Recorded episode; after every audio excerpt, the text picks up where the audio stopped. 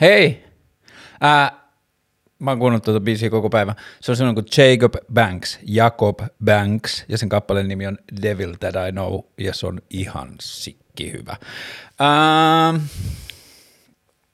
mä sain ensi viikoksi vieraan, jonka piti olla tällä viikolla, mutta se siirtyi ensi viikolle. Ja sitten oli tulossa viikon tauko, niin sitten mä ajattelin, että mä pidän vlogin ja sitten tuli kysymyksiäkin ja sitten toi kannabisjakso on mm, jotenkin aiheuttanut sillä tavalla aaltoja, niin sitten on kiva siihenkin. Mutta moi! Äh, Onko mitään yleisluontoista? No eipä juuri muuta, kun tuli silleen kesä niin kuin tälleen oliko se nyt helatorstai vai sitä edellinen, oliko se nyt keskiviikko vai torstai, kun yhtenä päivänä puihin tuli lehdet, ja nyt sen jälkeen tämä on ollut yhtä tykitystä viikon. Mä kävin eilen Lammassaaressa juokseen, ja it's fucking mind blowing. Ja tähän aikaan vuodesta mä aina tajuan, miten, mä paljon pidän, miten paljon mä pidän elävästä luonnosta, ja myös, että miten – tai tähän aikaan vuodesta mulla nousee sellainen kiukku, että miten mä oon suostunut elämään puoli vuotta maailmassa, jossa ei ole, niin kuin jossa luonto on kuollut. Tai siis eihän se ole kuollut, mutta että se näyttää kuolleelta, kun on vaan pelkät rungot pystys. Ää, mä tarkistan vielä kerran, että mulla on rekki päällä.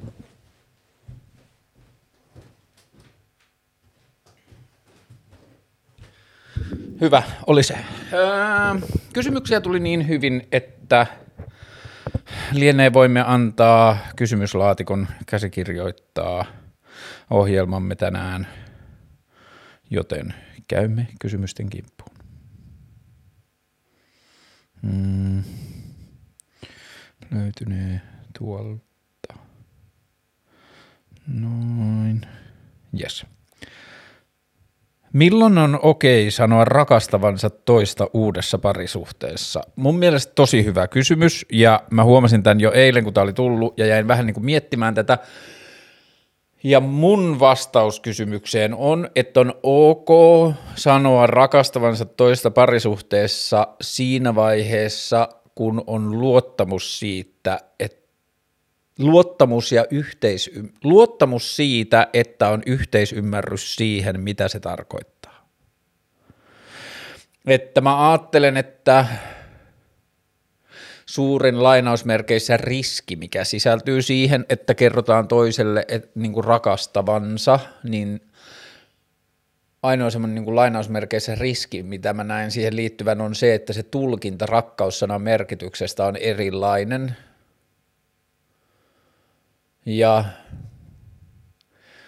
mulla oli kerran ihana niin kuin kohtaaminen, jonka aikana mä sanoin sille toiselle ihmiselle, että if I told you I love you, would I have to explain myself? Ja sitten se sanoi no, ja sitten mä sanoin I love you, ja sitten sanoi I love you too.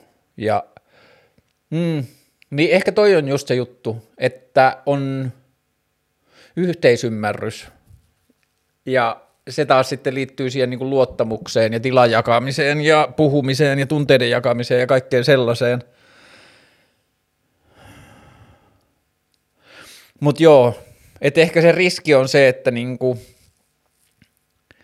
ei ole kommunikoitu tarpeeksi ja sisältyy oletuksia ja odotuksia ja sitten toisen ihmisen ajatus siitä, mitä sana tai mitä sen rakastamisen äänen sanominen merkitsee, niin toiselle siihen voi sisältyä kaikkia niin kuin muita oletuksia, odotuksia tai semmoisia niin sanattomasti annettuja lupauksia tai suuntaviivoja niin kuin siinä sisällään.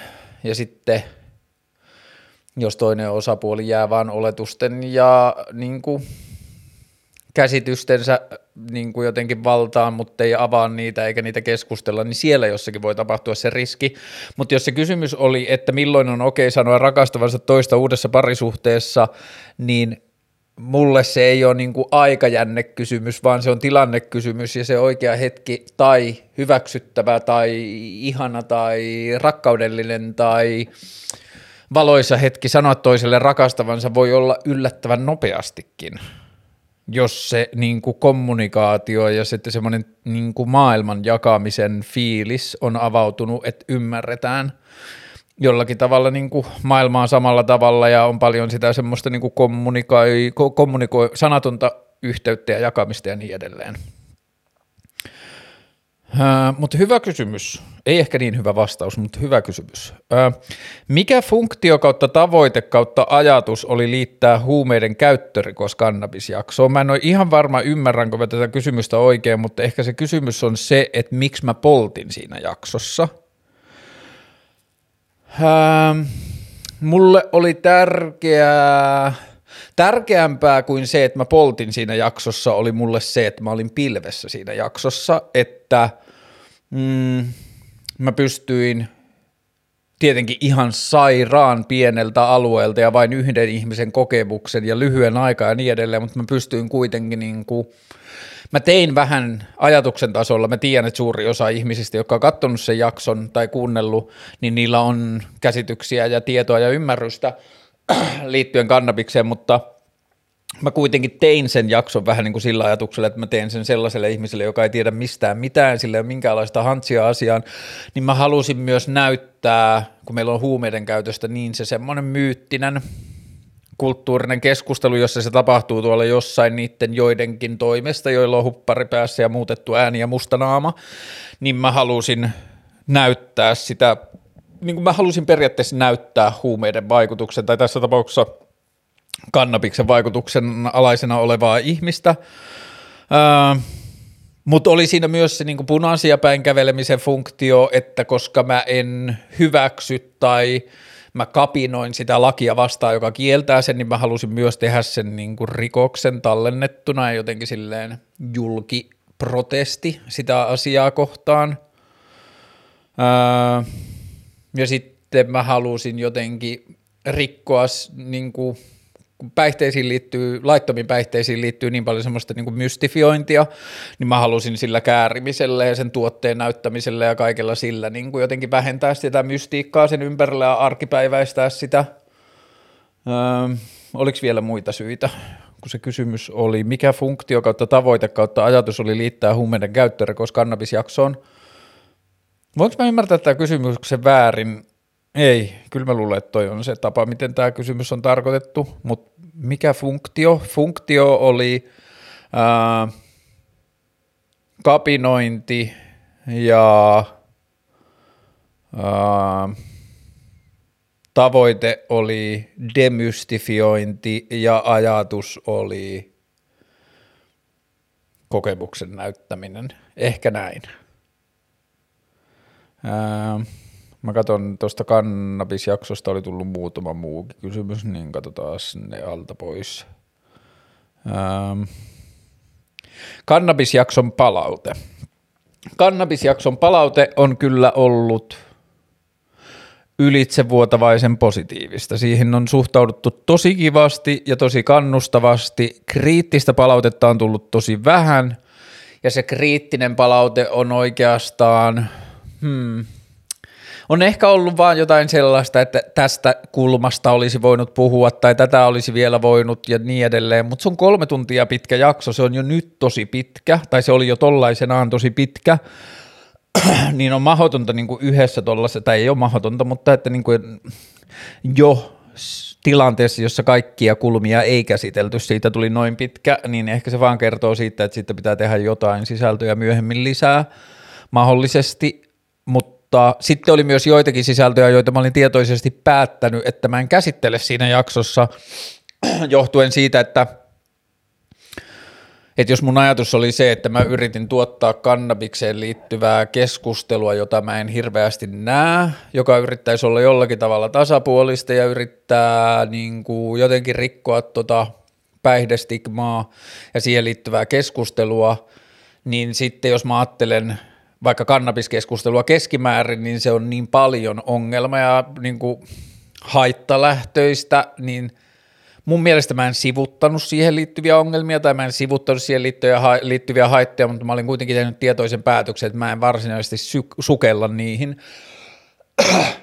Ja yksi sellainen asia, jonka mä jätin käsittelemättä aika paljon ja josta on tullut jonkun verran niin semmoisia no kysymysboksiin kysymyksiä, mutta myös semmoisia, että tästä voisi puhua vielä ja muuta, niin on addiktio. Mutta addiktiosta on mun mielestä ehkä kiinnostavampi keskustella jonkun muun kuin päihteen kautta, aivokemiallisesti tai ihmisen toiminnalta, niin kuin silleen –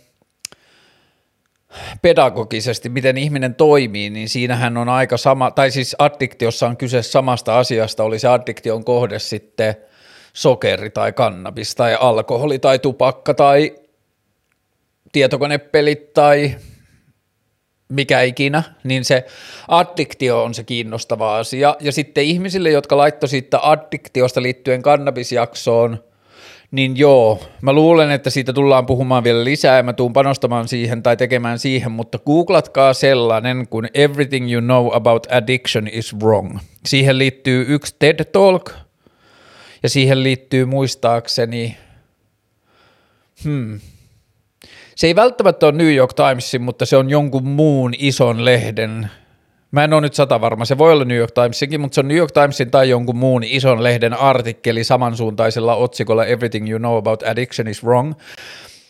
Ja se on niin kuin hyvä pohjadokumentti siihen addiktiokeskusteluun. Ja me, niin kuin päihteisiin liittyvä se suuri, että meillä on ollut tämmöinen addiktiokeskustelu vuosikymmeniä, jota on käyty huumeisiin liittyen erikseen ja puhuttu siitä, miten huumeet aiheuttavat addiktiota ja eri huumausaineet ovat sitä tätä ja tuota niin kuin addiktoivina mutta sitten se on niin kuin erillinen keskustelu. Nykytiedon valossa aletaan olla vähän niin kuin sitä mieltä, että tupakka on addiktoivampaa ja vierotusoireilta rajumpaa kuin suurin osa päihteistä.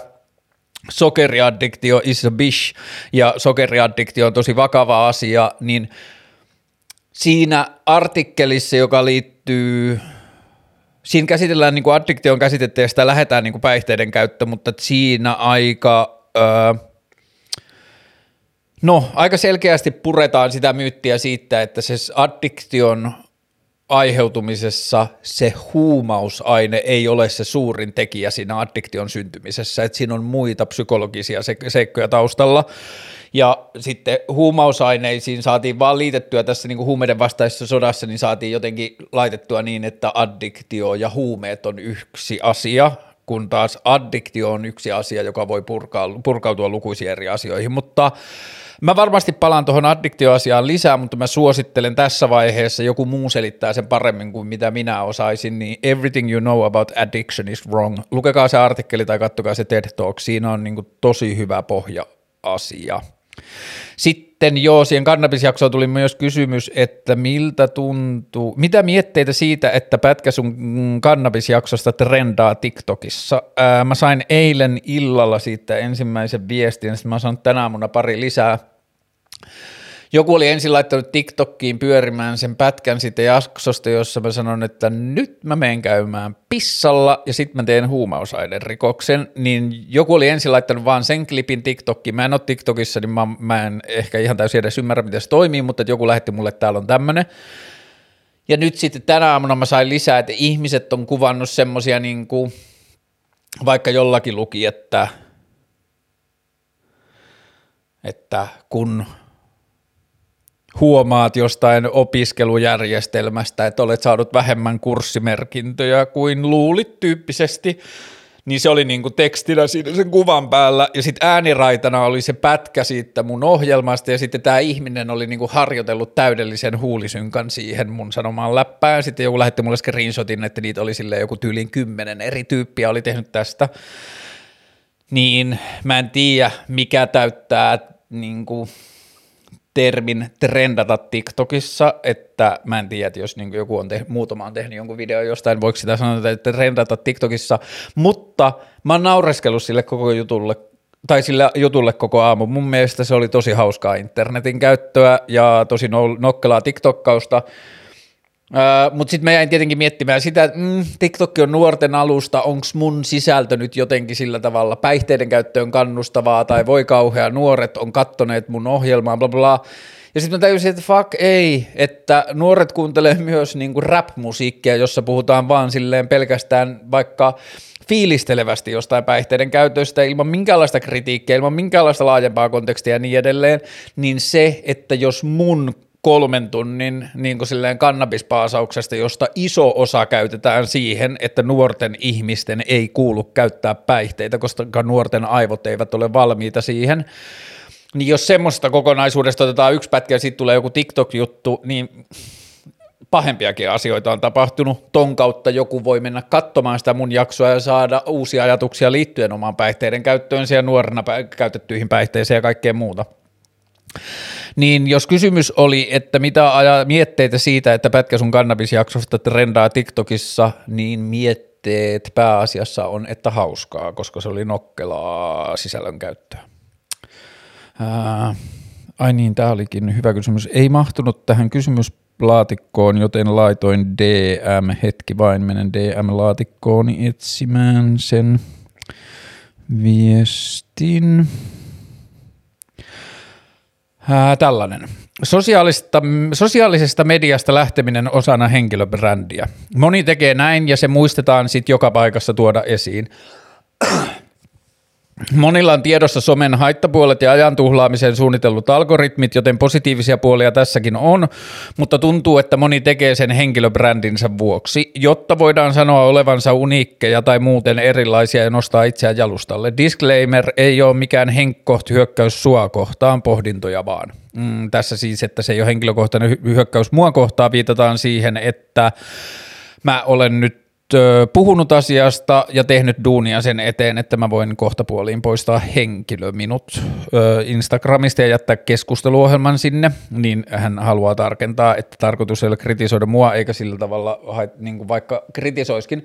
Mutta ensinnäkin, jos ajatellaan tuota br- niin kuin henkilöbrändiajatusta, niin se, että ihminen lähtee sosiaalisesta mediasta ja tekee siitä henkilöbrändin rakennuspalikan – niin kyllä mä luulen, että se on silti pienempi henkilöbrändin rakennuspalikka kuin se, että jäisi sinne sosiaaliseen mediaan päivittäin rakentamaan henkilöbrändiään.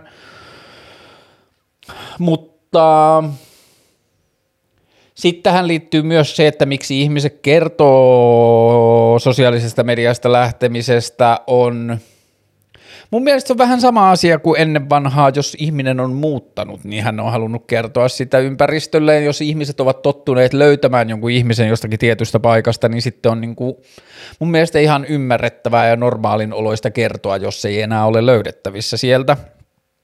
Mm. Joskus aikaisemmin, nyt kun mä, läh, mä lähdin puolitoista vuotta, ei kaksi vuotta sitten mä lähdin silloin joskus Facebookista, niin silloin mä tein sen kyllä aika niin kuin silleen het, hetkessä. Mä en tainnut siitä juuri puhua muuta kuin sitten, kun mä olin lataamassa niitä varmuuskopioita mun Facebook-tilistä ja siinä oli ehkä joku puoli tuntia auki niin jäljellä sen lataamisen kanssa, niin sitten mä aloitin semmoisen niin trollilarpin, että mä puoli tuntia tykitin täyteen Facebookiin kaikkea kamaa ennen kuin se mun tili loppu sieltä, niin sillä tavalla mä kerroin siitä, mutta nyt kun mä keväällä lähdin sitten loppu, loppu uudelle, tai kun mä menin välissä koronan tullessa – niin mä menin takaisin Facebookiin ja sitten mä huomasin, että mä en käyttänyt sitä juuri lainkaan vuoteen, niin nyt kun mä poistin sen uudelleen, niin en mä maininnut siitä kellekään. Mä yritän vaan nyt ääneen pohtia tätä niin kuin sosiaalista medioista lähtemistä ja sen ääneen mainitsemista tai ääneen puhumista Twitteristä ja LinkedInistä. Mun tilit on edelleen siellä, mutta mä oon oikeastaan sillä tavalla lähtenyt, että mä en käy niissä, niin mä en ole maininnut niistä miksikään missään, mutta hmm, mä en tiedä Musta tuntuu, että se syy, minkä takia mä oon puhunut siitä Instagramista lähtemisestä, niin osittain se on liittynyt siihen, että jos joku muu saa niistä ideoista kiinni, ajatuksista kiinni, miksi mä oon sieltä ollut lähössä, niin ehkä mä myös haluan kannustaa muita siihen. Tai että jos joku jollekin muulle resonoi ne syyt, miksi.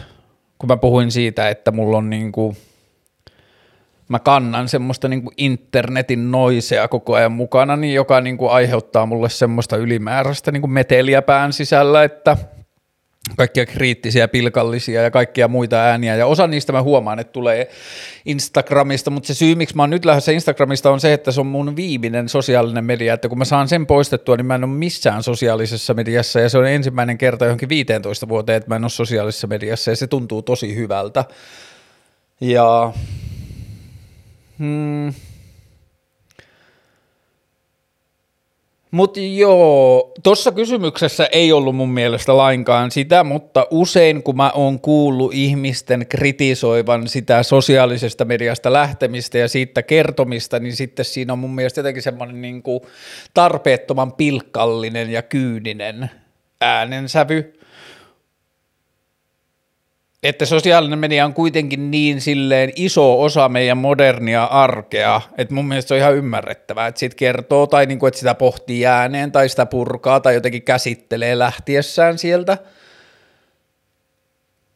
Ja niin, en mä tiedä. Siis ehkä mä nyt haluan vaan puolustaa sitä sillä, että kuka tahansa, joka haluaa lähteä sosiaalisesta mediasta, miten ikinä se sitä se tekeekään, niin mä en kyllä halua lasketella niin kuin väheksymistä siihen asiaan että hyvä, jos ihmiset niin kuin ravistelee oletettuja ja odotettuja käytäntöjä ja niin edelleen. Mutta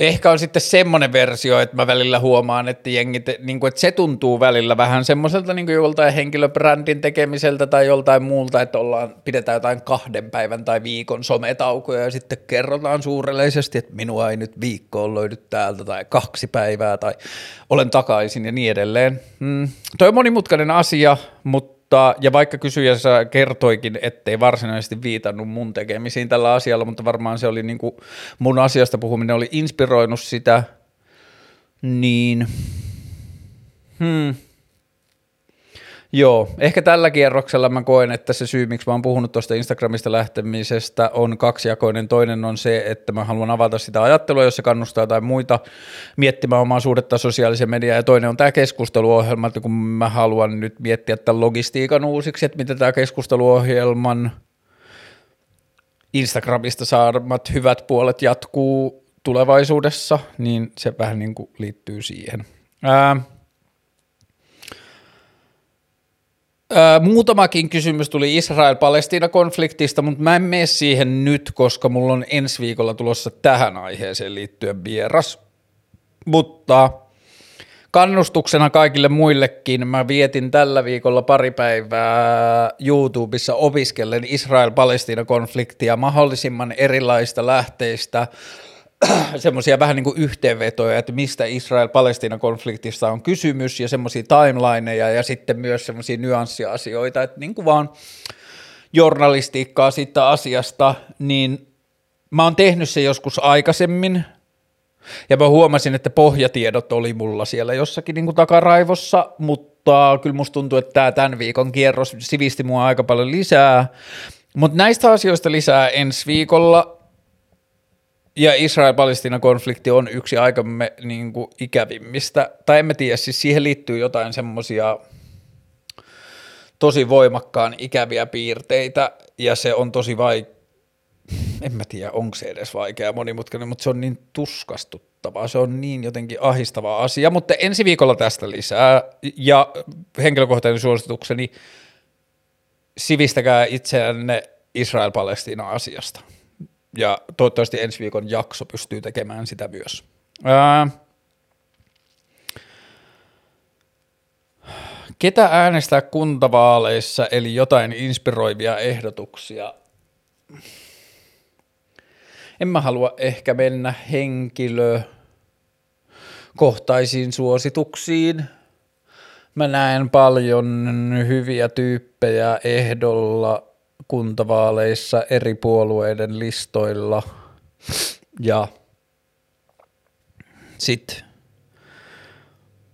samaan aikaan mä näen juuri kuntavaalien yhteydessä paljon puoluepolitiikkaan liittyvää tyhmäilyä, joka ahdistaa, niin sit mun on vähän niin kuin hankala välillä saada itseäni innostumaan just kuntavaaleista, koska ne tuntuu vielä niin kuin olevan niin jotenkin silleen hyväksyneesti ja lannistuneesti sitä politiikkaa, mitä politiikka on, ja sitten siihen ei kuulu, niin kuin jotenkin tunnu kuuluvan se semmoinen niin poliittisen kulttuurin ja poliittisen järjestelmän kritiikki, niin sitten se vähän niin kuin potkii mua kauemmas siitä. Mm. En mä tiedä, joo, en, mä en ehkä halua antaa nyt henkilöehdotuksia. On paljon hyviä ehdokkaita, Öö, Mä ehkä sanon vaan sen verran, että yrittäkää etsiä semmoinen poliittinen ehdokas itsellenne, joka ei kuulosta poliitikolta. Ehkä näin. Jos nyt päättäisit maistaa alkoholia, mikä olisi eka juoma, mitä maistaisit? Ähm, mä oon aina fiilistellyt sitä Russian Moolia, eli se on, tehdään semmoiseen kuparilasiin ja sitten siihen tulee limeä ja minttua ja inkivääriolutta ja tuleeko siihen vodkaa vai viskiä?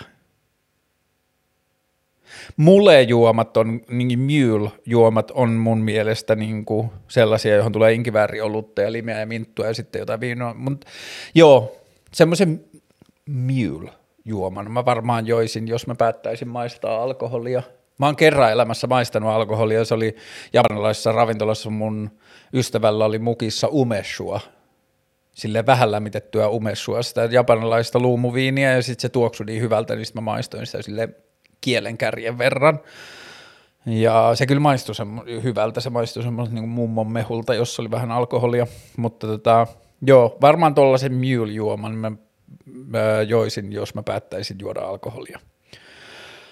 Oma suhde kaupallisen sisällön tekemiseen, Instagram ja YouTube. Uh, funny you should ask. Uh, Tämä sohva, millä mä nyt istun, on kaupallinen yhteistyö, jota mä en ole saattanut vielä loppuun. Tämä on kaupallinen yhteistyö Artekin ja Quadrat-nimisen uh, uh, norjalaisen kangasfirman kanssa. Eikö Quadrat on norjalainen? Katsotaan.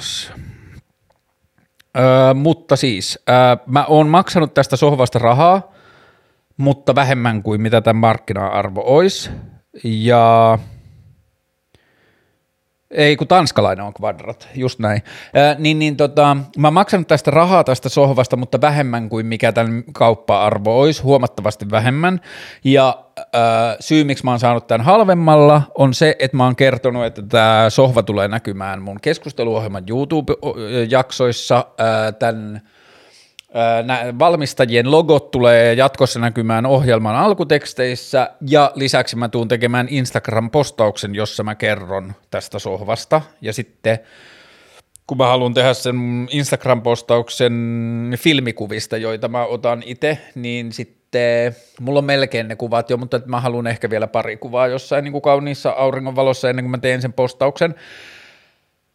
Niin, tämä asia on silleen aika ajankohtainen ja sitten toi mun takana näkyvä kaappi ja sitten haastattelujaksojen laajassa kuvassa näkyvä ö, kirjahylly, niin ne on Lundialta ja niin samanlaisella yhteistyöllä, joista mä oon tehnyt jo Instagram-jaot, mutta sitten Lundian logo tulee myös, kun mä saan tehtyä uudet alkutekstit, niin Lundian logo tulee siihen myös.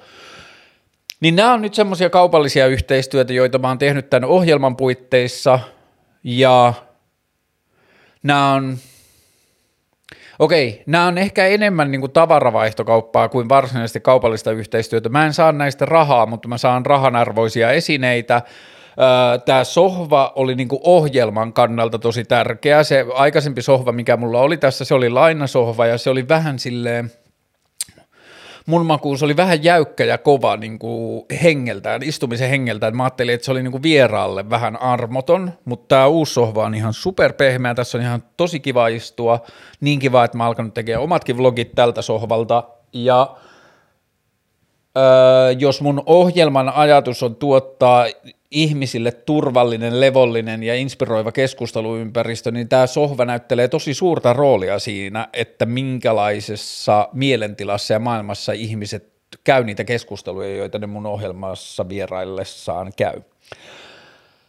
Niin mikä mun suhde näihin asioihin on, no mullahan on pohjalla esimerkiksi se haave, että mä haaveilen vähän salaa siitä, että mä saisin tästä keskusteluohjelmasta itselleni toimeentulon, ja siinä on vähän niin kuin kaksi mahdollista reittiä. Toinen on se, että ohjelman katsojat sitten, kun mä pystyn niille mahdollisuuksia siihen antamaan, niin ohjelman katsojat haluaa tukea tätä ohjelmaa jollain kuukausimaksuilla tai Patreoneilla tai ostamalla jotain ohjelman merchia tai mitä ikinä, niin se on niin kuin yksi tapa, miten se voisi tulla, mutta toinen on sitten se, että mä hankkisin jossain vaiheessa, mä löytäisin jonkun sopivan sponsorin tähän ohjelmaan, että joku kaupallinen toimija olisi sitä mieltä, että tämä ohjelma ja sen herättävä keskustelu tai tämän ohjelman yleinen niin kuin jotenkin filosofinen ilmapiiri ja keskustelun tahto on jotain, minkä takana tämä kaupallinen toimija haluaisi seistä, ja ne ilmoittaisi, että me halutaan että tämä ohjelma jatkuu ja me halutaan, että meidät brändinä liitetään tällaisen tekemisen yhteyteen, niin me halutaan maksaa sulle siitä vaikka jaksokohtaista korvausta, että sä teet sitä ohjelmaa ja siinä ohjelmassa kerrotaan, että me tuetaan sen ohjelman tekemistä.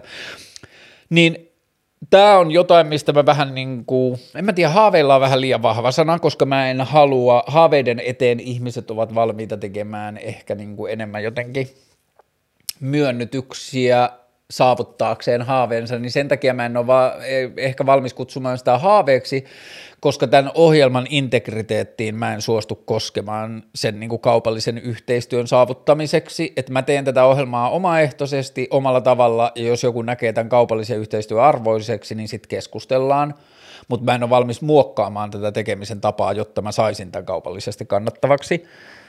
Joten isossa kuvassa, kun ajatellaan mediaa, me ollaan aina totuttu maksamaan mediasta, on ollut Hesarit ja on ollut ähm, Suomen Kuvalehdet ja Imaget ja aikakausilehdet ja nykyään nettilehdet ja niin edelleen, me ollaan totuttu siitä, että mediasta jaksetaan, maksetaan jotain, me ollaan ymmärretty, että toimittajat ja toimittajan työstä pitää saada palkkaa ja niin edelleen, ja se on ollut niin kuin aina sellainen juttu, ja nythän internet on vähän vääristänyt sitä, on vloggaajat ja bloggaajat ja podcastajat ja internet niin kuin ihan tieteentekijät, jotka tutkivat asioita ja kirjoittavat arvokkaita juttuja, niin me ollaan vähän niin kuin ehkä ajauduttu pois siitä sisällöstä maksamisesta – mutta vaikka mä olenkin kovasti monia markkinatalouden ulottuvuuksia vastaan, niin mä en ole koskaan ollut markkinataloutta itseään vastaan. Mä olen nykymuotoista markkinataloutta ja meidän yksisilmäistä suhtautumista siihen, niin mä olen sitä vastaan ja mä olen sitä vastaan, että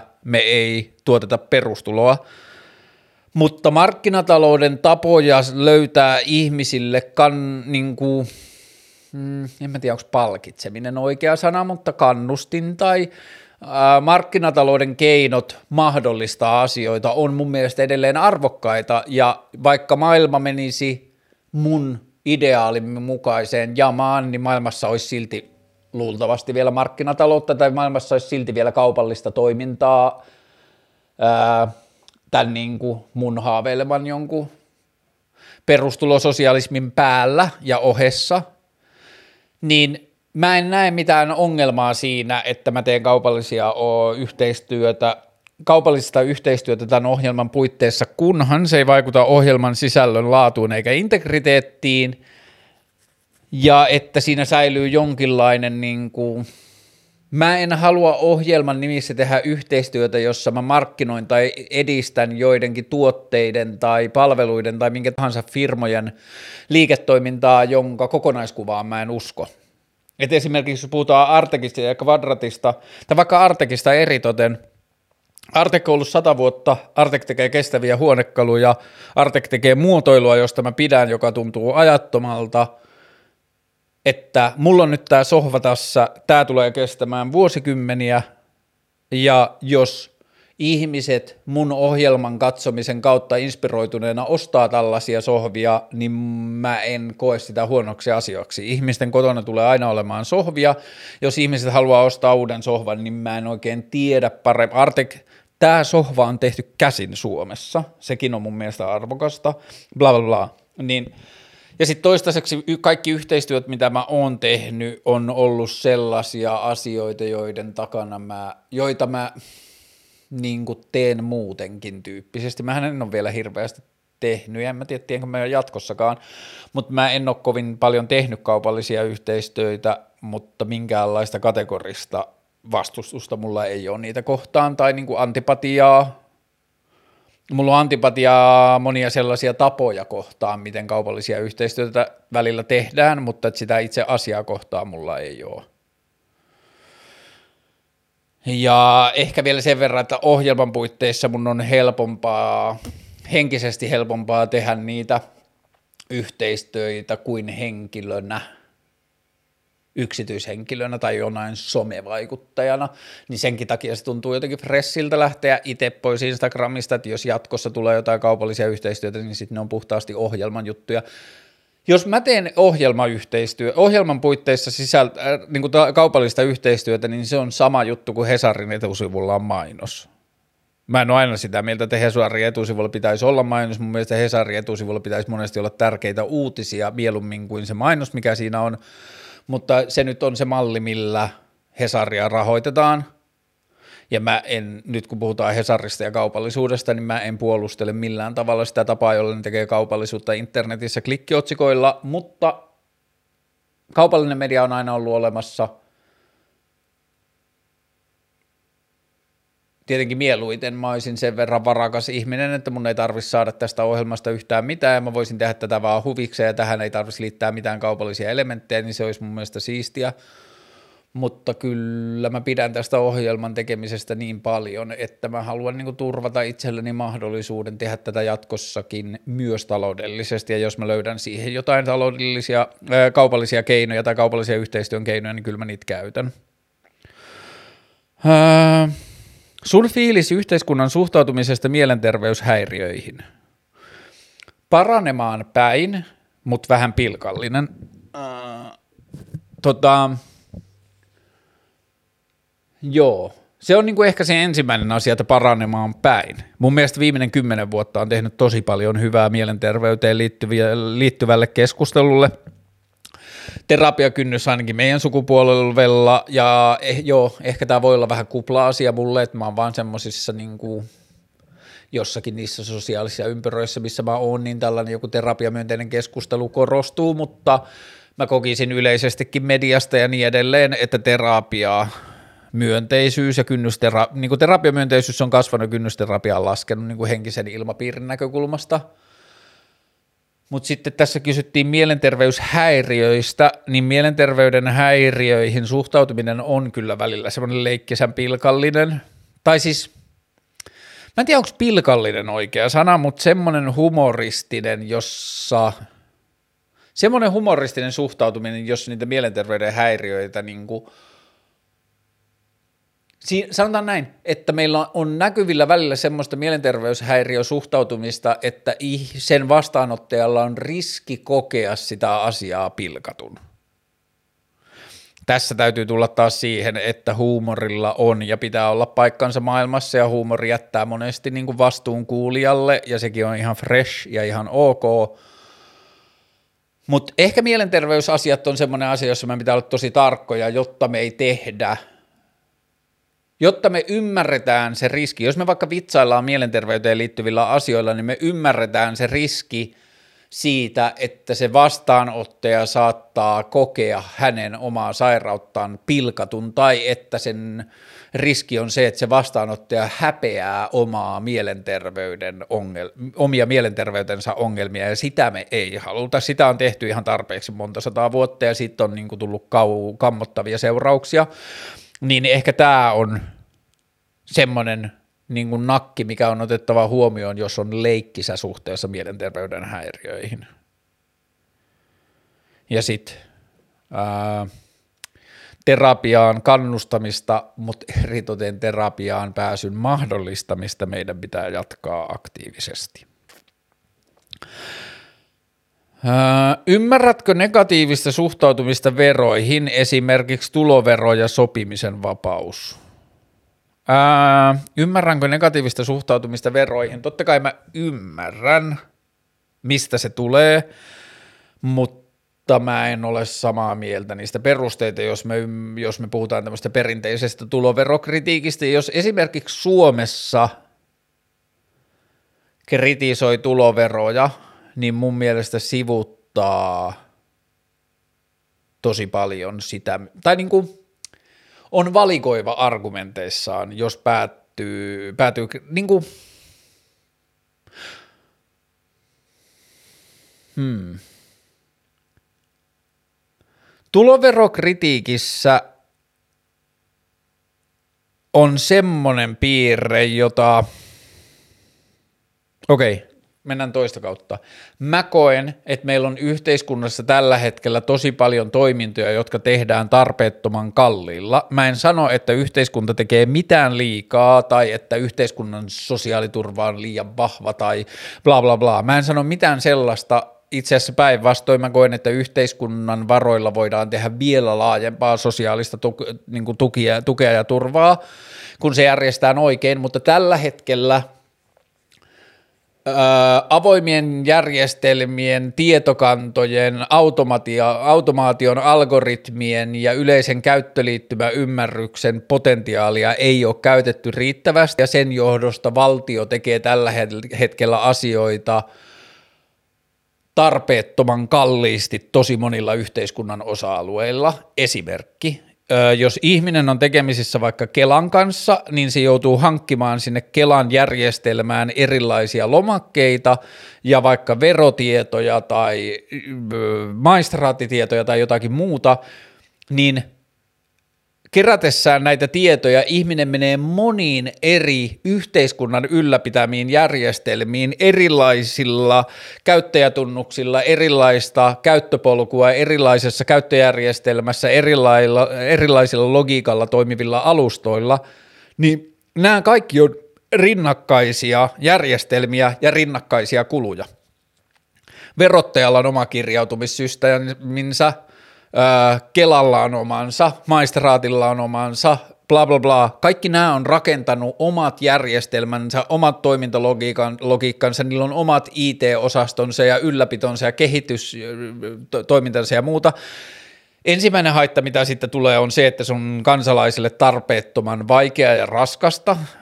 Kansalainen joutuu tekemään paljon tarpeetonta manual laboria, jos puhutaan vaikka jostain varattomuuden niin kuin syvimmistä onkaloista ja silleen pimeimmistä, synkimmistä ihmiskohtaloista, mitä varattomuudesta seuraa, niin se on huutava vääryys, että yhteiskunta laittaa tällaiset ihmiset vielä taistelemaan oman olemassaolon, niin kuin sen olemassaolotaistelun ja henkisen battlen lisäksi se laittaa, yhteiskunta laittaa nämä ihmiset vielä seikkailemaan jossain yhteiskunnan tietohallintajärjestelmissä, jotka ei toimi, jotka toimii huonosti tai toimii tavalla, joka on ihan tarpeettoman vaikeaa ja raskasta käyttäjälleen.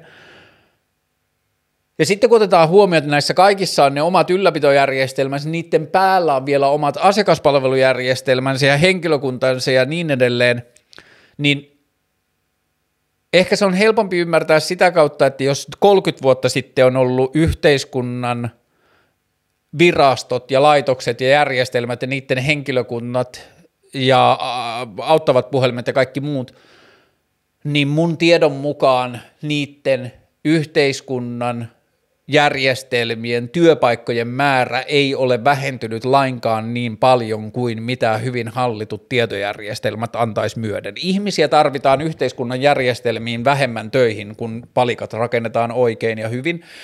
Ja esimerkiksi just tämä, että – Mä puhuin nyt tässä lukuisista päällekkäisistä ja rinnakkaista järjestelmistä, joissa kansalainen joutuu seikkailemaan. Niillä kaikilla on yksi ja yhteinen omistaja, eli valtio. Niissä kaikissa pitäisi olla myös yksi ja yhteinen kirjautumissysteemi, ja niiden kaikkien virastojen ja hallintajärjestelmien välillä pitäisi päästä liikkumaan horizontaalis- horizontaalisesti ja vaihtamaan tietoja ja järjestelmiä ja sanomaan vaan omalle niin kuin, käyttäjätiedoille, että minun tietojani saa nämä toimijat käyttää vapaasti ja bla bla bla. Siellä on niin paljon semmoista niin kuin järkeistämistä, kehittämistä ja tehostamista.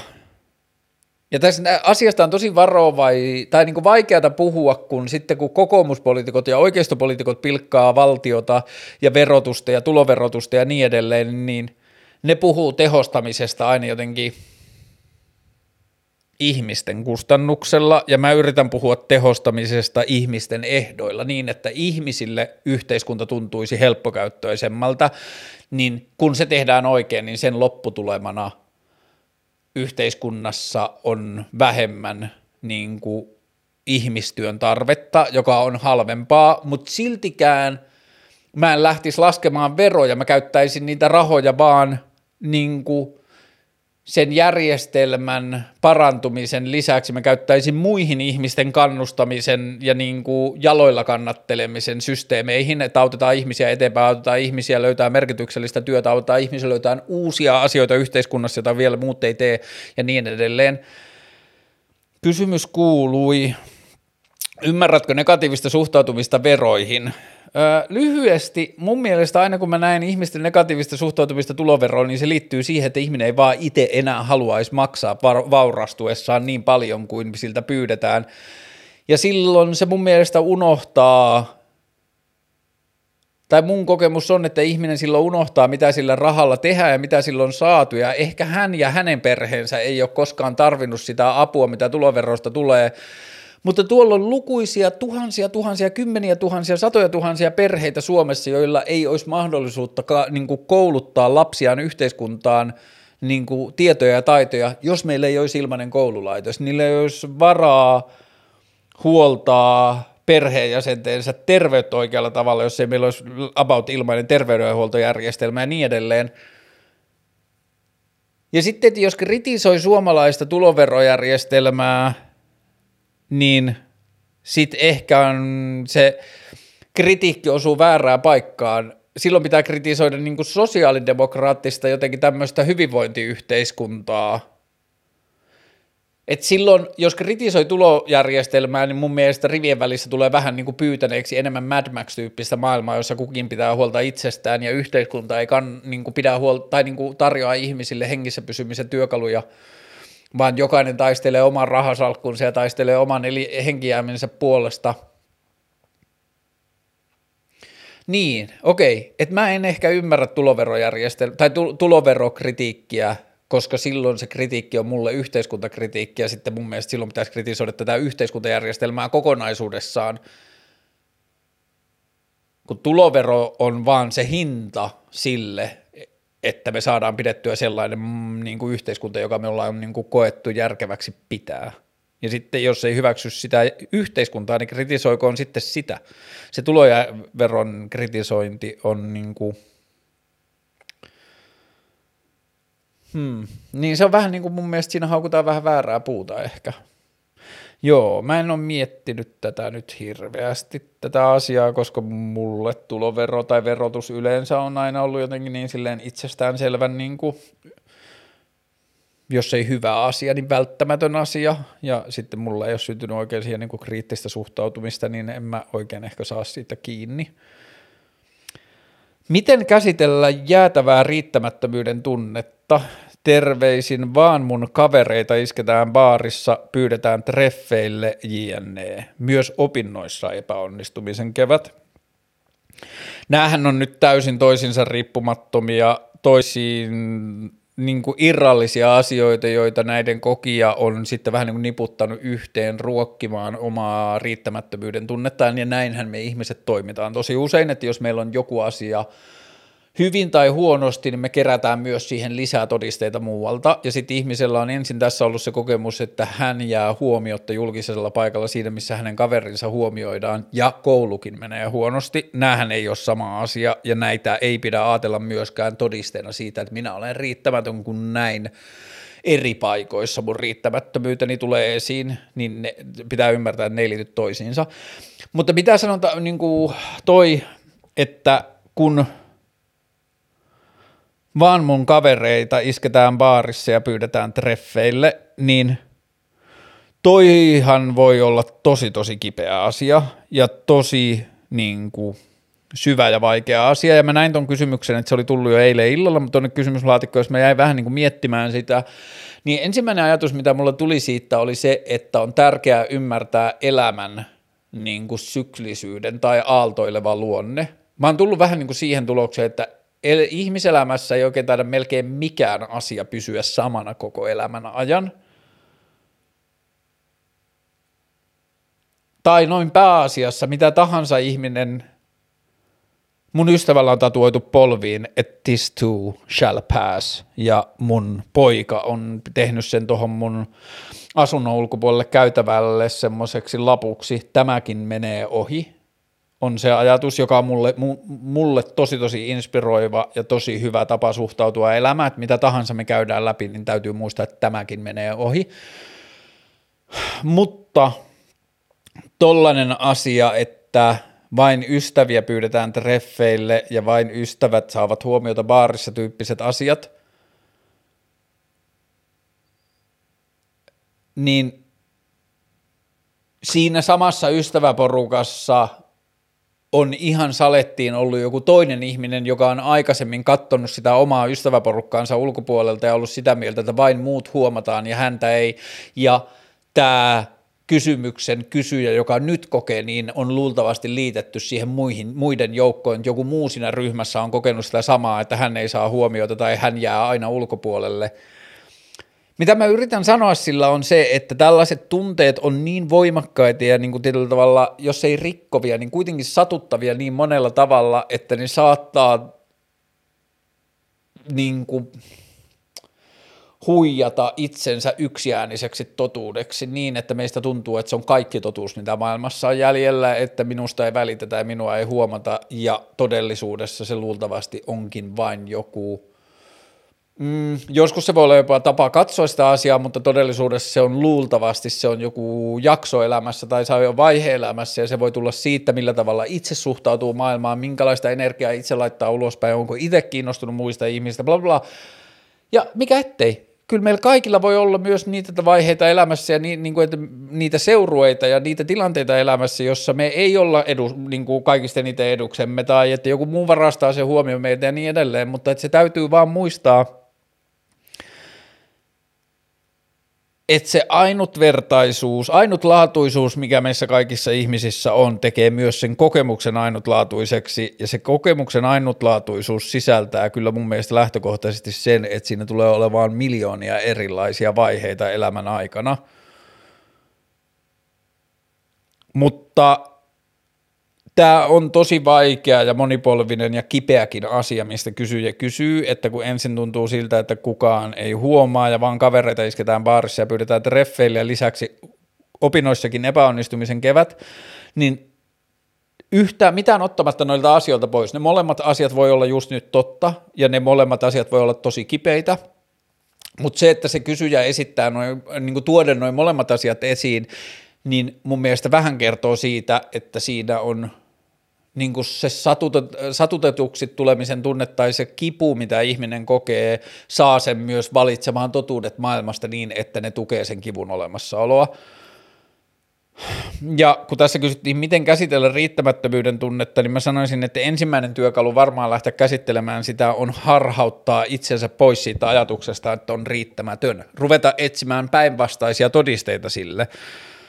Ruveta katsomaan niin kuin jotenkin syvemmin niitä ihmisiä, että jos just nyt tai just siinä tilanteessa se vaikka joku deittikulttuuri ei tule huomanneeksi, niin miten ystävät suhtautuu suhun, onko ystävistä luettavissa, että ne ei koe sua riittämättömänä, onko ystävissä ko- niin kuin, luettavissa, että ne saa susta jotain, ja samaan aikaan, jos kouluasiat ei onnistunut tänä keväänä, niin onko jotain muita asioita vaikka just takaisin sen ystävyyden puolella, jossa on onnistunut olemaan frendeille avuksi tai pystynyt jeesaamaan tai mitä tahansa, että aloittaa ensin siitä, että ravistelee itsensä siitä riittämättömyyden tunteesta, että onko mitään todistusaineistoa maailmassa, että mä en olisi pelkästään epäonnistumista ja riittämättömyyttä, että onko jotain pieniä signaaleja siitä, että mä saatan olla edes ihan vähän jotakin muuta, niin toi on varmaan se ensimmäinen.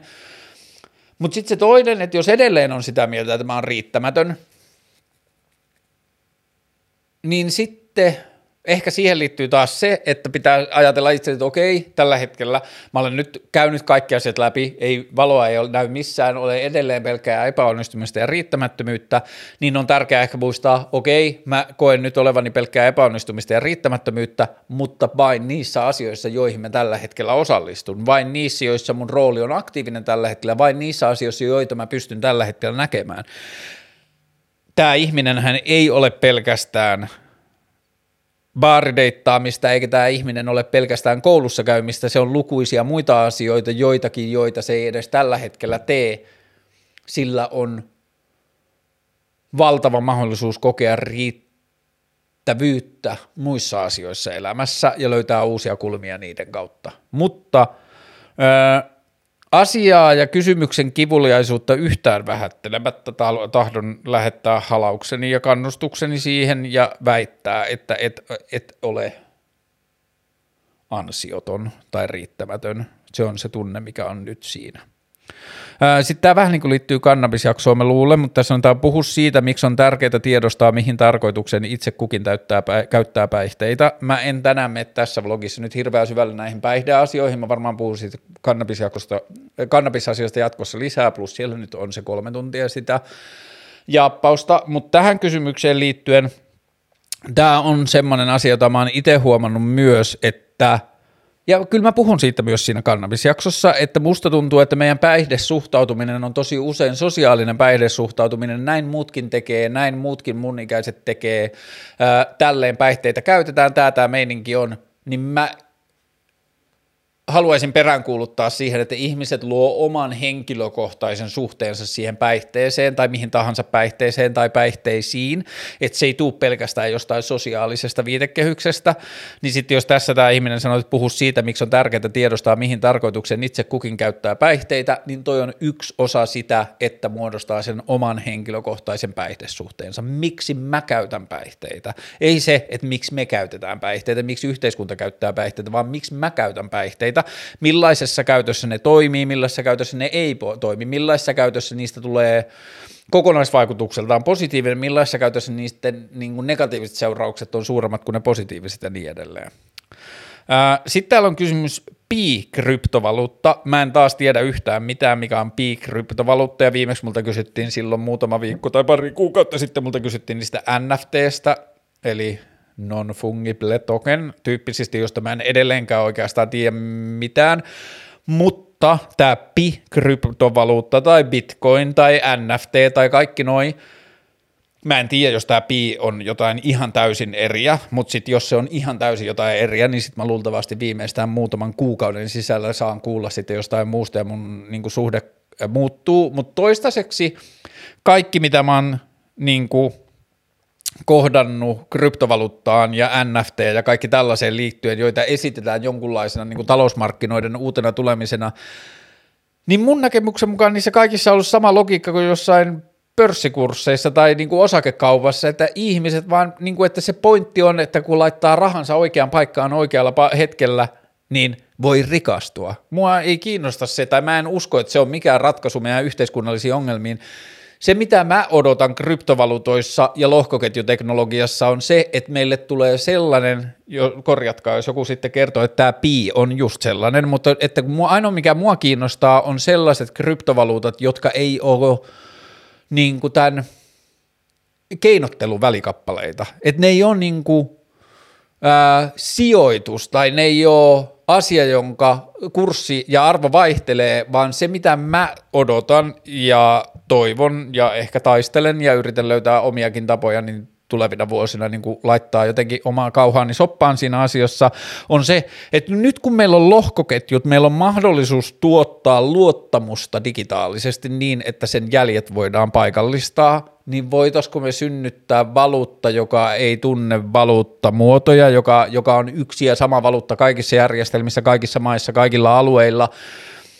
ja tehdä sillä maksaminen mahdollisimman saumattomaksi niin, että minun ja valuutan välillä on vain minun itse päättämä turvasysteemi, jossa mä päätän sen turvatason, kuinka korkeata ja monimutkaista turvasysteemiä mä tarvin, ja aina kun mä oon antanut sille lompakolle luvan olla aktiivinen, niin mä voin tehdä salamannopeita transaktioita erilaisissa järjestelmissä, niin mun käsittääkseni lohkoketju tulee olemaan parempi alusta tolle kuin mikään meidän tähän mennessä käyttämä rahamalli, niin se on ainoa lohkoketju kautta kryptovaluutta, mikä mua kiinnostaa, mutta kaikki tämä, mikä liittyy jotenkin siihen, että panosta, laita sijoittaa nyt ja sitten vuoden päästä saat rikkaampi tai jotain, niin mä en usko, että yksilöiden henkilökohtainen vaurastuminen on millään tavalla ed- niin kuin enää jotenkin merkittävää tai kiinnostavaa yhteiskunnan etenemisen kannalta tai yhteiskunnan ongelmanratkaisun kannalta. Maailman varallisuus on jakautunut tällä hetkellä niin vitun epäreilusti ja järjettömällä tavalla, että mä en usko, että meidän kannattaa nyt hirveässä kiimassa yrittää etsiä jotakin uusia juttuja, joiden avulla me voidaan niin kuin raketoida oma omaisuutemme. Tämä on nyt vaan mun kyyninen suhtautuminen vaurastumiseen, mutta ja joku korjatkoon, jos tämä pi kryptovaluutta on jotakin aivan muuta kuin muut kryptovaluutat, mutta yleisesti ottaen kryptovaluutat ei kiinnosta eikä inspiroi. Kesävuoden aikana, nice, en mä tiedä, hmm. fiilis kulttuurialan tilanteesta. Mä näin viime viikolla, kun joku kulttuurialan ihminen oli kutsunut Suomen hallitusta kulttuuripihamieliseksi. Ja mun mielestä se kertoi enemmän yleisesti poliittisesta keskustelukulttuurista kuin siitä, että se olisi onnistunut vakuuttamaan mulle, että Suomen hallitus on kulttuurivihamielinen. Jos kutsutaan Suomen hallitusta kulttuurivihamieliseksi, niin mun mielestä silloin sivuutetaan kaikki seikat, mikä liittyy byrokraattiseen hallintoon, monimutkaiseen yhteiskuntajärjestelmään, lakeihin, kirjaimeen, lain kirjaimeen, siihen minkälaisten otsikoiden alla eri asiat on yksi tyhmimmistä asioista tai järjettömimmän tuntuisista asioista, mitä koronarajoituksista on seurannut, on, tai yksi hyvä esimerkki, kuvitus siitä asiasta on se, että elokuvateatteri Riviera oli muutama, joskus pari kuukautta sitten jakanut sosiaalisessa mediassa kuvan omasta elokuvateatteristaan ja sanonut, että jos tämä olisi ravintola, täällä saisi olla 50 ihmistä, mutta koska tämä on elokuvateatteri, niin täällä saa olla vain kuusi. Ja jos me katsotaan sitä asiaa sen elokuvateatterin näkökulmasta, niin se on täysin vitun järjetöntä ja väärin, ja me ma- tehdään ihmisten toimeentulon tuottaminen itselleen mahdottomaksi ja kaikkea muuta. Mutta kun se ongelma ei ole se, että hallitus olisi kulttuurivihamielinen. Ongelma on se, että ensinnäkin on pandemia. Se hallitus on se, jonka pää joutuu pölkylle, jos homma riistäytyy käsistä. Niiden pitää olla saatana varovaisia ja poliittisesta näkökulmasta mieluummin ylivarovaisia kuin rentoja ja pidettyjä sillä hetkellä. Toinen asia, mikä vaikuttaa siihen, on se, että kukaan hallituksessa ei ole tehnyt sitä päätöstä, että joo joo, ravintoloille nyt rahaa ja duuni toimimaan elokuvateattereille tai tässä tapauksessa vaikka konserteille, niin se ei ole niin tärkeää, saako muusikot palkkaa. Nyt on vaan tärkeää, että kokit saa palkkaa. Kyse ei ole siitä. Hallitus ei ole tehnyt niitä päätöksiään kulttuurivihamielisestä näkökulmasta. Se ongelma on siinä, että nämä asiat on byrokraattisia, ne on erilaisten otsikoiden alla. Ravintolat, ravintolat liittyy johonkin eri hallinnon alaan kuin konsertit ja tämä, tämä ja tämä ja tuo ja noita on helpompi valvoa kuin noita ja noitten kautta jotkut ryhmät pysyy pienempänä kuin jos me avataan tämä juttu, ja sitten kysytään sitä, että okei, että joo joo on ymmärrettävää, miksi Hartwall Arena ei saa päästää 5000 ihmistä, mutta miksi ei voi olla 50 ihmisen konsertteja, kun saa olla 50 ihmisen ravintolailtoja.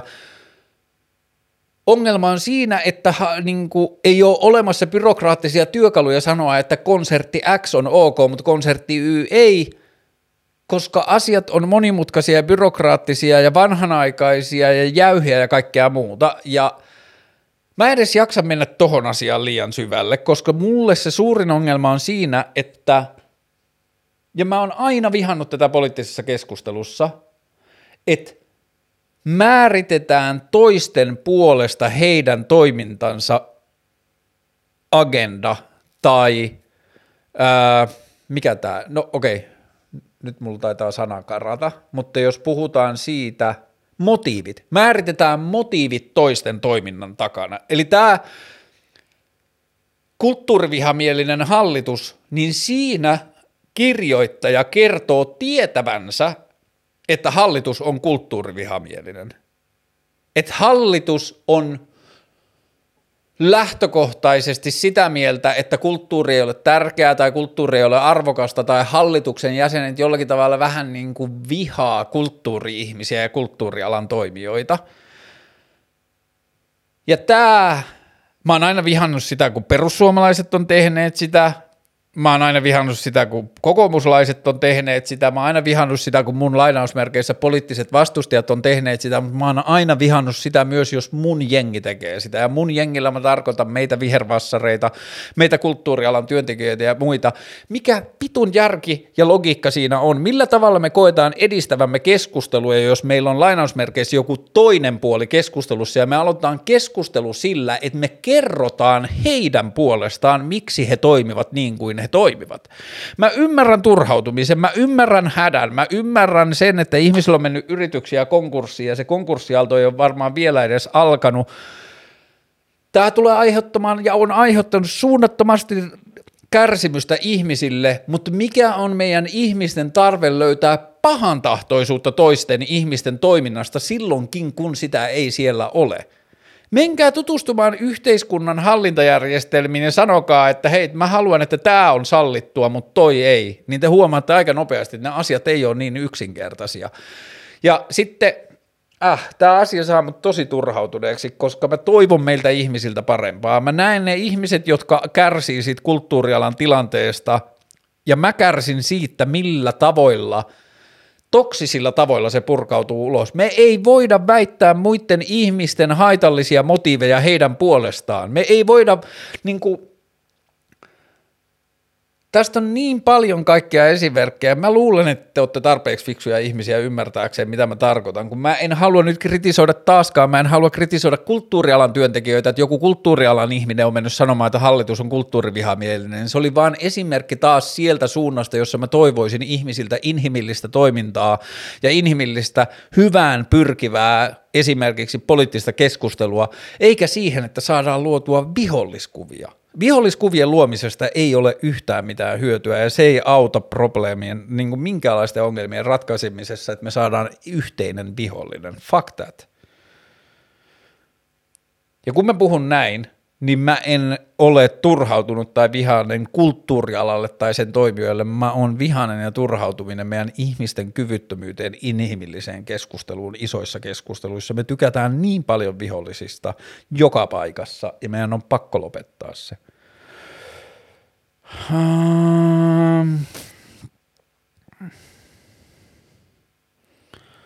ikäerot romanttisissa kautta seksuaalisissa suhteissa. Hmm. Onko mulla tähän mitään järkevää sanottavaa? Mitä vanhemmaksi mä tuun, sitä selkeämmin mä huomaan, että mulle erottinen tai romanttinen kohtaaminen on – pohjautuu näennäisen ei-erottisiin tai romanttisiin ulottuvuuksiin. Ja sen myötä musta tuntuu, että tietynlainen aikuistumisen kehikko on jonkunlainen vaatimus sen yhteyden syntymiseen. Ja mitä mä yritän sanoa tällä on se, että – Mulla ei ole kokemusta asiasta, mutta mun on hankala kuvitella itseäni 20 vuotta nuoremman ihmisen kanssa synnyttää sellaisia tiettyjä turvallisuuden tai kommunikaation tasoja, joita mä koen tarvitsevaa, niin semmoisen niin kuin romanttisen tai erottisen tai mihin tahansa innostumiseen toisesta ihmisestä. Hmm.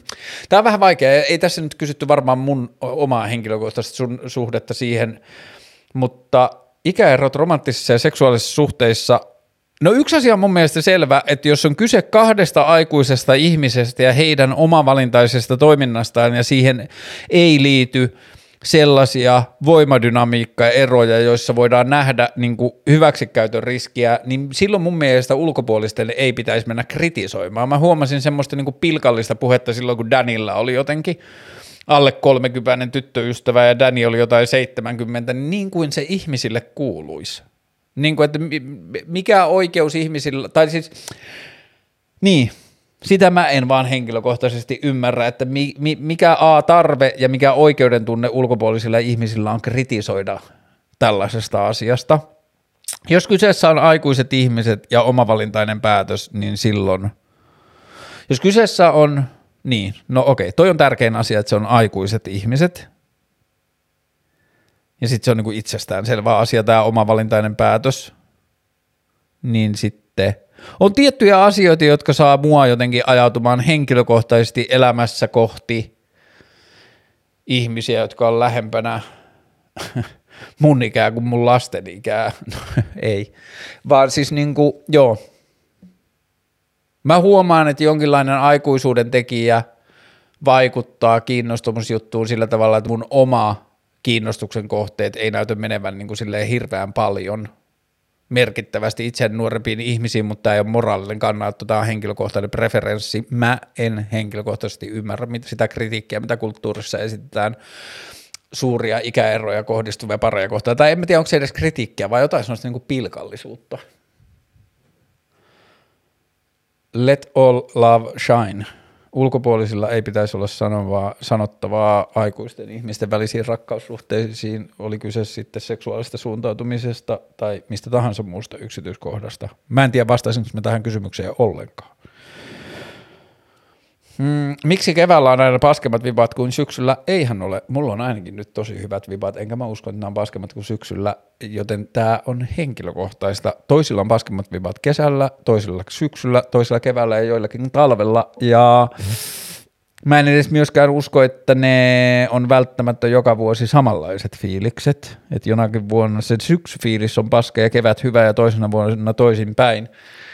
Jos kysymys, miksi keväällä on aina paskemmat vipat kuin syksyllä, niin mä vastaan vastakysymyksellä, mistä keksit tuon sanan aina tuo, tuohon kysymykseen. Oletko päättänyt jo etukäteen, että jatkossakin keväisin tulee olemaan paskemmat vipat kuin syksyllä? Ää, olisi kiva, jos puhuisit oman tyylin löytymi- löytämisestä, pukeutuminen ja sisustus yms.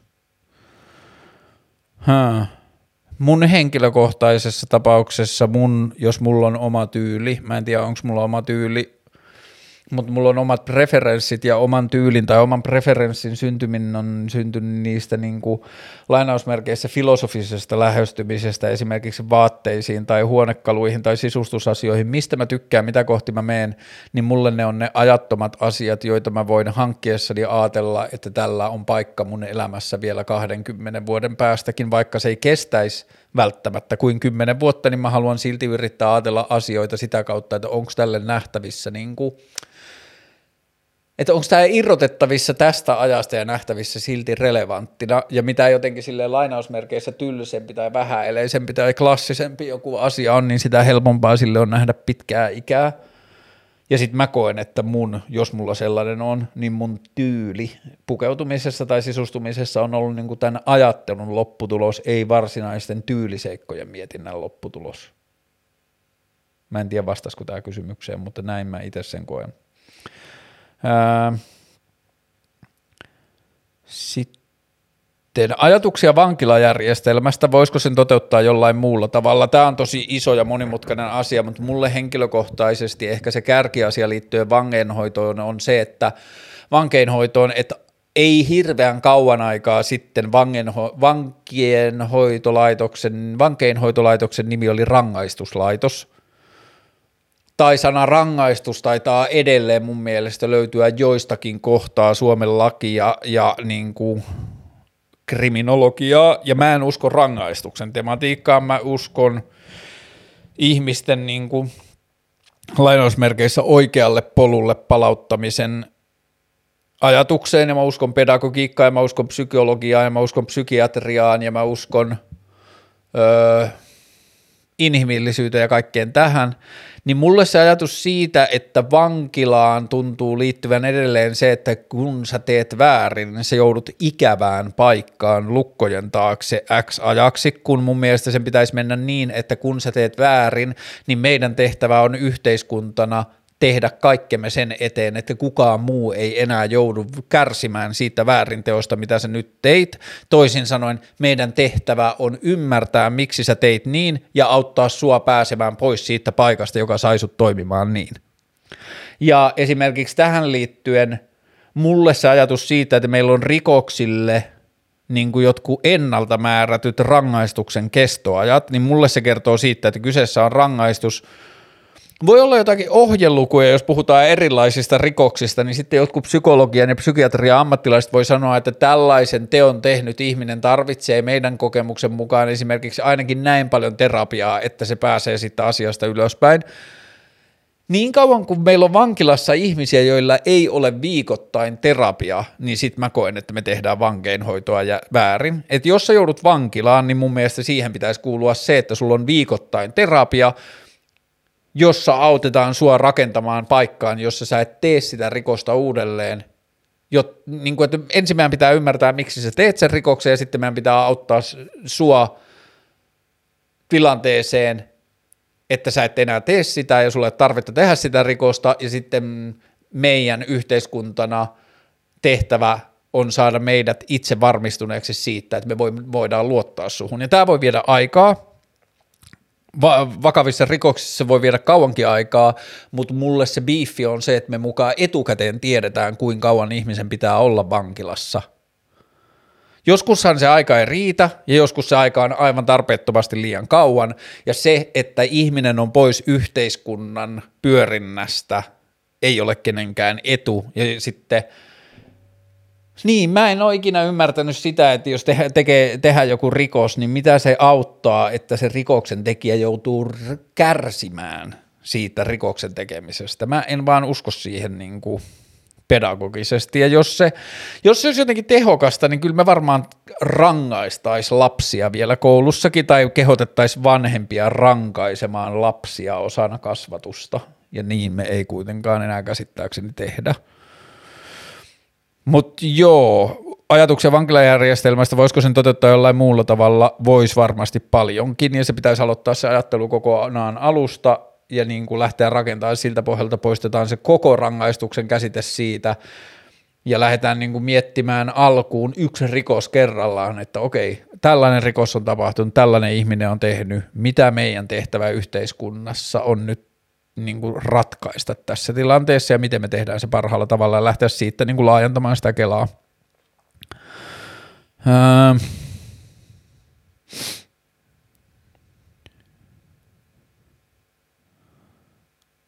Vapaaehtoinen lapsettomuus. Tämä on mun mielestä tosi tärkeä asia, koska meillä on yhteiskunnassa tehty kulttuurisesti niin vaikeaksi ja pelottavaksi ihmisen todeta vapaaehtoinen lapsettomuus. Mä oon aina sanonut sitä tai aina ja aina, mutta viime vuosina mä oon sanonut sitä, että kun ihminen osaa itse sanoa ääneen, että mä en välttämättä koskaan halua lapsia tai mä en taida haluta lapsia tai että mä en halua lapsia, niin se on mun mielestä yksi upeimmista ja rohkeimmista lahjoista, mitä ihminen voi antaa itselleen, koska kulttuuri niin paljon sitä meiltä olettaa.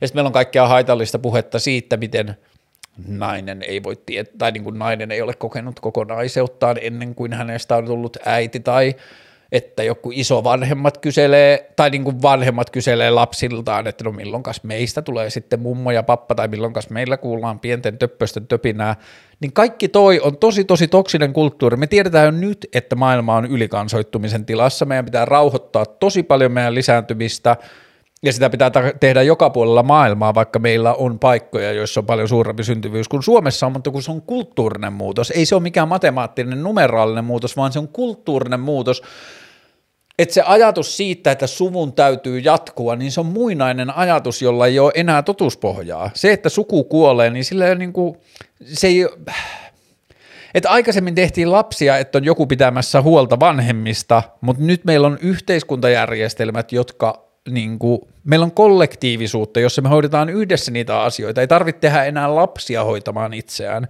ja niin edelleen. Niin meidän pitää toi koko vanhemmuuden ja vanhemmaksi tulemisen kela miettiä uudelleen ja vapaaehtoiseen lapsettomuuteen meidän pitää löytää kannustavia, ymmärtäviä ja joviaaleja tapoja suhtautua. Ja meidän pitää laajentaa sitä kulttuurista keskustelua, jossa me tullaan poispäin siitä, että jotenkin ihmisen mitta on sen vanhemmuus. Sitten oli tämmöinen aika täytyy sanoa, jopa röyhkeä kysy, haaste asetettu. Kuuntele tämä albumi ja kerro sit mielipide. Eli tässä on vähän tämmöinen niinku käskevä sävy, että nyt menet ja mä haluan, että sä kuuntelet tämän albumin ja kerrot mulle mielipiteen siitä ja niinku albumi kestää tunnin. Ää, ja se, tota, hetkinen, se... Ää, albumi on sellainen kuin From the Sea to the Land Beyond, ja se on äh, British Sea Power-niminen yhtye. Toi albumi on tullut 2013, ja mä oon joskus kuunnellut sitä, ja mä oon kuunnellut British Sea Poweria, ja mä tykkään siitä bändinä, mutta, ja tämä nyt on ehkä enemmän YouTube-ihmisille, mä haen yhden levyn, jolla mä haluan vastata tähän äh, kuunteluhaasteeseen. Hetki.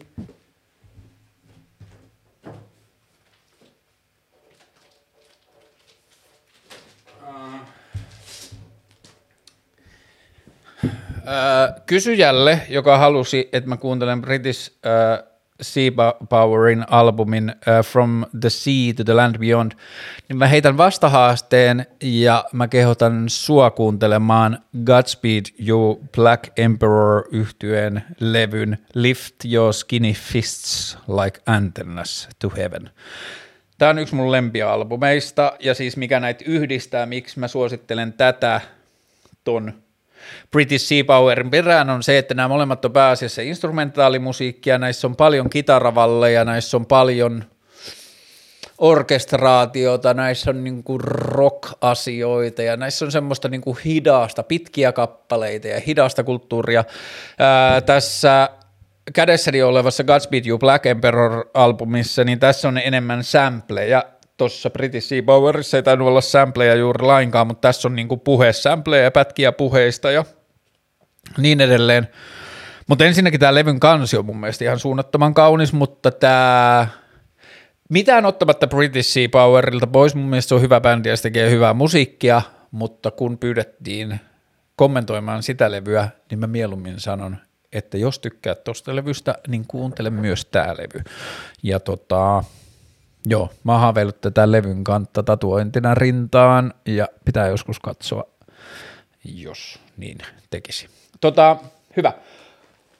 Siinä oli kaikki kysymykset tältä päivältä ja mä myös huomaan, että mä olin jonkinlaisessa leijuvassa tilassa, koska joihinkin vastaaminen tuntui vaikealta ja sitten mä sivutin myös aika paljon kysymyksiä, joihin vastaaminen tuntui juuri nyt mahdottomalta syystä tai toisesta, mutta öö, yhtä kaikki olen suunnattoman, kysy, kiinno, öö, suunnattoman kiitollinen jokaisesta kysymyksestä, mitä minulle lähetetään ja tota, yleisesti tämän ohjelman saama tuki varsinkin viime aikoina on ollut tosi tosi ihanaa. Kannabisjaksoa on kuunneltu nyt valtavasti ja sitten on, no ennakkokäsitykseni siitä, että aiheesta puhutaan liian vähän on vahvistunut, koska mä oon saanut tosi dramaattisiakin palautteita ihmisiltä, mitä se jakso on heille merkannut, ja sitten ihmiset on myös kertonut aikamoisen hurjia elämäntarinoita liittyen kannabikseen, ja, tai niin kuin kohtaloita liittyen kannabiksen laittomuuteen ja kannabiksen laittomuudesta seuraaviin ongelmiin elämässä ja niin edelleen. Aiheesta selkeästi pitää puhua paljon lisää. Hyvää alkavaa viikonloppua ja hyvää alkavaa kesää ja kaikkea muuta. Tämä oli vähän tämmöinen höpötysjakso, mutta hyvä näin. Ää, kaikkea hyvää, palataan pian ja peace to the Middle East. Nyt enemmän kuin koskaan. Hyvä, moi.